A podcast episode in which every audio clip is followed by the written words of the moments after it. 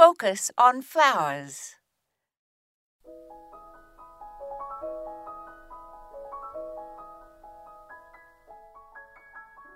The longer I garden, the less elitist I have become about the plants I try to grow. Early on, I longed for all the more pretentious perennials. Now I prefer the tried and true. Of course, I would still love to grow delphiniums and exotic roses and lilies, but the grim reality is that I can't. I live with lots of hungry deer in an unforgiving climate of extreme temperatures, and I have to be realistic about what I can grow.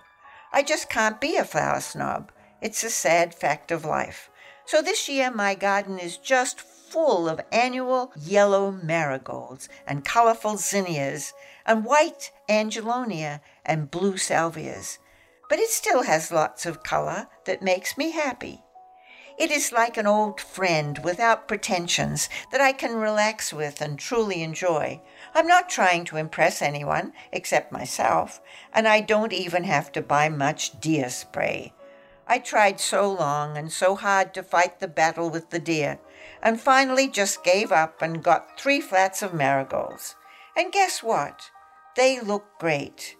They go so well with my perennial catmint, coneflowers, and coreopsis, and my annual cleome and zinnias. The deer ate all my Japanese anemones to the ground, but I swallowed hard and survived, and picked a huge bowl of zinnias for my dining room table.